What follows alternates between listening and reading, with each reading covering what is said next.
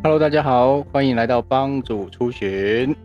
今天我们真的要开始我们的旅程了哦。那跟第一集的时候告诉大家的一样，我希望能够从聊这个火车旅行开始。那么我们这个第一天呢，我们就来介绍帮主在几年前走丝路的这个过程。因为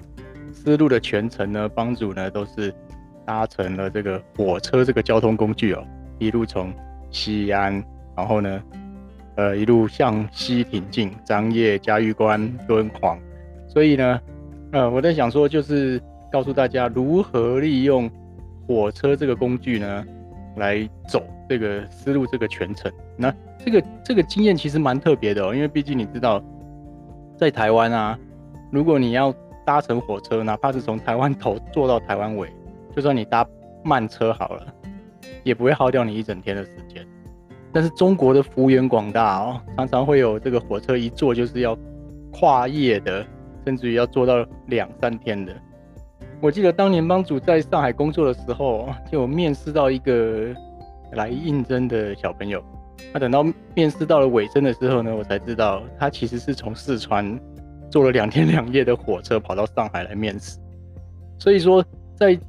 中国来说的话呢，有非常多的人，他们其实是真的叫做千里迢迢哦，他们会利用这样的交通工具来，呃，走一个非常非常非常远的距离。那我们今天是纯粹从一个旅游的角度哦，那让大家来体验看看，在中国搭火车这样子的方式来旅行会有什么样的乐趣。然后呢，今天呢，就以帮主这个走丝路的经验来做一个开端。来告诉大家火车旅行的乐趣。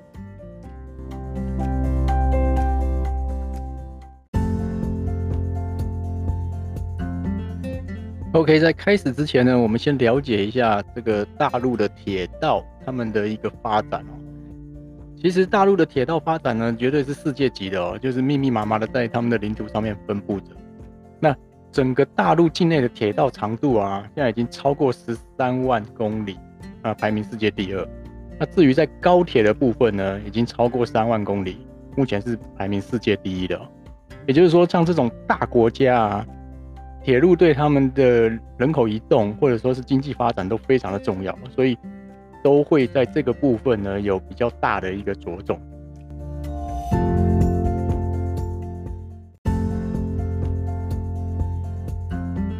那在中国的火车发展上呢，我介绍一下，它跟台湾一样，台湾有自强号、复兴号、电联车等等。那中国的火车，它在它的那个班次上面哦，前面都会先有一个英文的符号，然后后面再接数字，啊，这就是来显示他们的一个车次、一个班表。那如果你看到前面是 G 开头的，都是高铁，啊，就是最快速的车子。然后 D 开头是动车组，在大陆哦，叫做动车组的，其实也都是呃高速高速列车啊。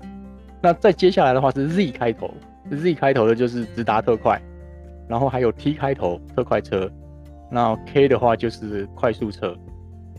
也有一些是完全没有任何呃英文符号，它只有四位数字的，那这种就是他们俗称的绿皮车哦，就是最慢的，也就像有点像我们当年早年台湾的那种呃可以开窗的慢车，那它的速度是最慢，不过它现在近年来这个。量已经是越来越少了。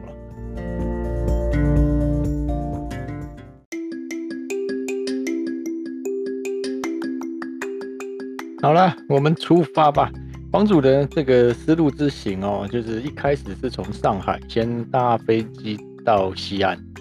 那西安这个古城可以介绍的东西实在太多了，将来有机会我们再另外开一个呃特别篇，我们来介绍它。那我在西安待了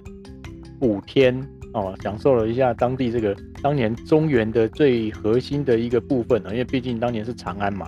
所有中西交汇的一个点，所以呢，这边还有一条回民街，很多这种带有西方面孔啊、比较深轮廓的这种维吾尔族啊，呃，都会聚集在这边，那你就开始有一种，OK，这个是呃中西交汇的这种历史感啊，你应该觉得 OK，我们真的是要开始我们的丝路之旅了。从丝路出发的这个呃起点哦，第一天哦，呃，帮主是选择了搭乘 K 六七九这个班次的火车，然后呢，准备一路就直接搭到张掖。那这一段的火车呢，一共要搭乘十五个小时哦。对很多台湾人来说，这是一个比较不一定会有过的经验。那之所以帮主会选这一班列车哦，这里面有几个小 know how 可以告诉大家。第一个呢，就是这个班次啊，它是从西安始发。然后呢，会一路开到新疆的奎屯，哦，那全程如果你坐完全程呢，一路坐到新疆去的话，是要三十八个小时。那它因为是西安始发哦，所以帮主特别挑这班车，因为毕竟这个是第一站嘛，就是我们整个丝路起点的第一次搭乘火车，那尽量选始发站就在西安的，有一个好处是火车会在那边等，好，不会说你是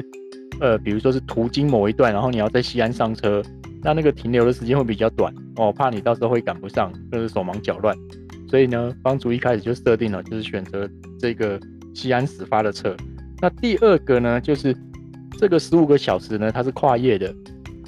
像帮主这种穷游的人啊，就很需要这种跨夜火车，因为睡觉就相当于你省了一个晚上住宿的费用，然后体力养好了，第二天就可以直接衔接衔接旅程，其实是蛮不错的。那帮主在后面走云南的香格里拉啊，或者甚至于从曼谷坐到清迈这种跨夜火车啊，都会利用这种方式哦，来帮自己节省预算。而且跨夜火车其实以目前的火车形态来讲啊，都不会太累。那西安站呢，我们稍微讲一下，因为它毕竟我刚刚有讲了，它就是一个中原的中心位置哦。然后又是一个历史古城，游客非常的多，所以西安站算是一个蛮大的站。那只要是大站，就会人潮涌动，非常多的人，尤其是在中国，很多人是从乡村啊来到大城市工作，所以都会拎着大包小包的，甚至于卷一个棉被什么在身上的都有哦。所以，呃，一定会在这个过程里面，我们要提醒大家，就是要注意随身的行李啊。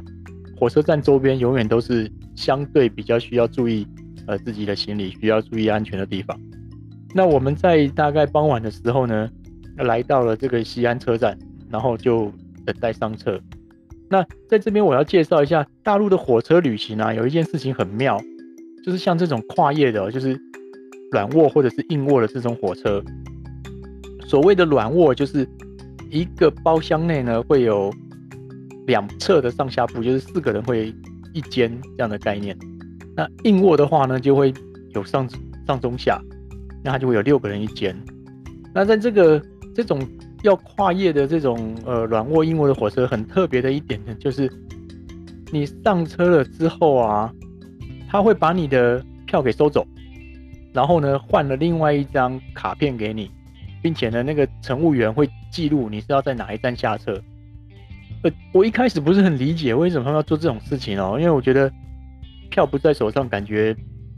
感觉怪怪的，心会虚。但后来我发现他们其实这个这个制度其实是蛮好的哦。第一个是你的票就不会掉，因为都由乘务员帮你管理了，你身上就是那张一个会有一个像亚克力的硬纸板，那将来要下车的时候，他会因为他已经登记了你要在哪一站下车嘛。临近之前，他就会来敲门，就是提醒你们准备下车。因为毕竟有一些站哦，可能是凌晨三点到达，凌晨五点到达，您可能还在睡梦中，他都会提前跑来敲门，把下一站要下车的乘客叫起来。然后在这个时候呢，再凭你的那张他发给你那张卡呢，去换回你的票卡，所以你就不会有遗失火车票的问题。我觉得这一点呢，其实是还蛮不错的。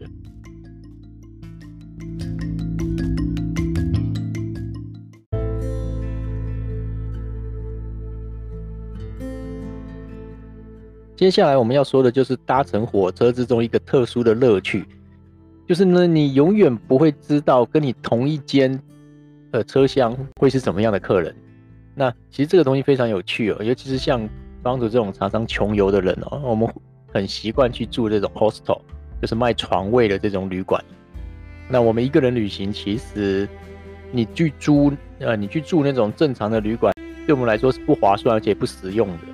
所以像我们这种常常会用一个背包就就出门去旅行的人呢，住 hostel 就是我们很很习惯的一种形式。那在 hostel 里面呢，可能八个人一间、十二个人一间的这种上下铺，我们已经很习惯了，然后会在这个过程里面跟其他铺的这些来自五湖四海的人交朋友。那在坐这个卧铺火车的时候呢，其实有类似的这样的乐趣哦，因为你不晓得等一下上来的人在你的上铺，在你的下铺，呃，在你的邻铺会是一个什么样的人哦，所以这个会是旅行之中认识人跟跟当地交流的一个很有趣的、很有趣的这个部分。那以这次的这个行程来说呢，哦，我们这次帮主上车了之后呢，哎，陆陆续续的我们的室友就上来了，啊，其中一个呢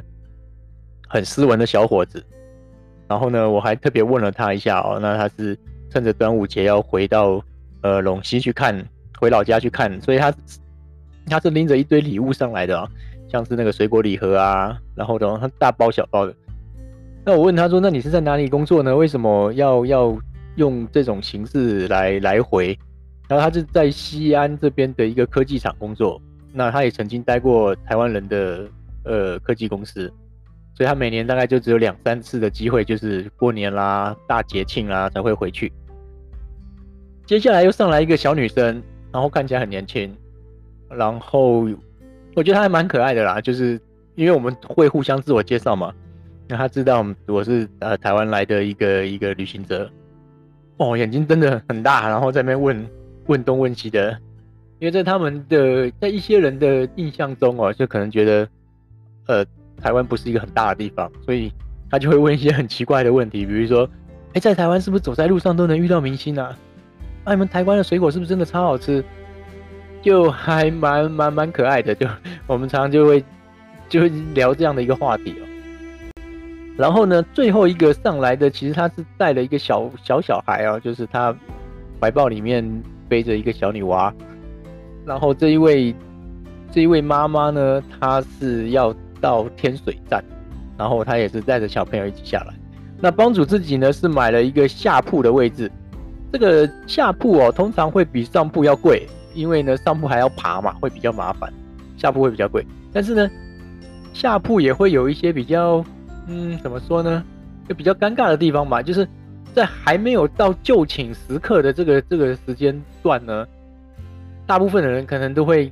跟你打个招呼说：“哎，那我们就都坐在下铺好吗？”也就是说，他们都会站坐在你的、你的、你的床上啊，因为这样子才能够像沙发一样大家对坐。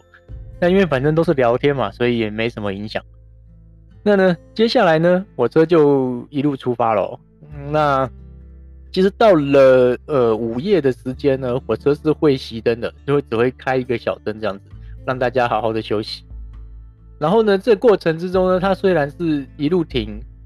但是因为你你隔天还要继续行程哦，所以你要想办法让自己尽可能的入眠。那比较尴尬的是，因为大家买到的站可能时间点都不一样，比如说刚刚那个。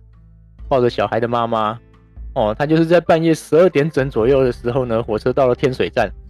诶，她就下车了。那下车了之后呢，正好我们这一段呢、哦，她就是没有没有人补上来，所以我又继续睡睡睡睡睡，睡到大概清晨五点多的时候，诶，有一个客人又上来了，补补了刚刚那个的位置，然后我眼睛就看了一下，哦，是一位看起来。就全身很黝黑哦，就是一个黑，比较黑的一个一个壮汉年轻人，然后手里拎了一大袋泡面啦、啤酒啦，一堆东西。那这个东西，呃，我要特别跟大家讲一下哦，就如果你长城火车坐多了，你就会学到这一点：上车前一定要买足所有的干粮，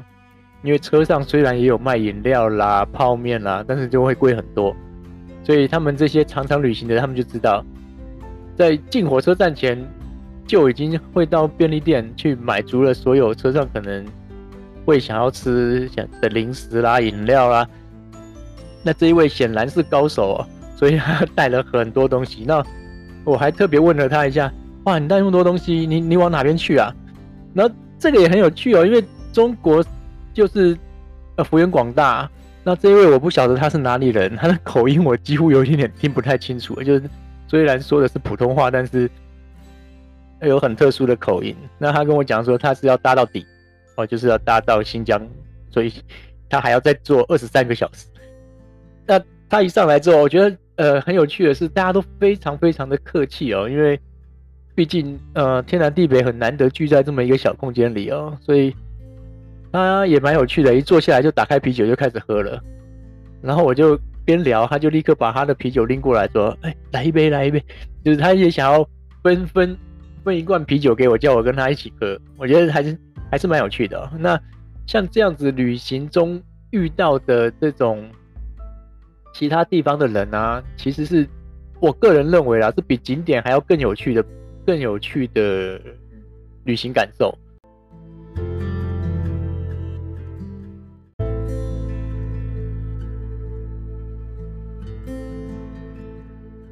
经过了十五个小时之后，终于我在接近中午的时候呢，抵达了张掖。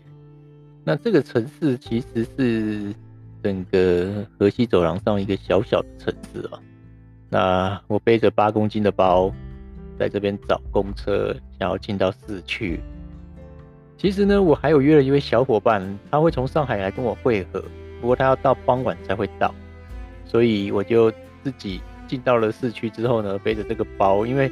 时间也还没有到可以 check in 嘛，所以背着这个包，我就先去当地最有名的大佛寺。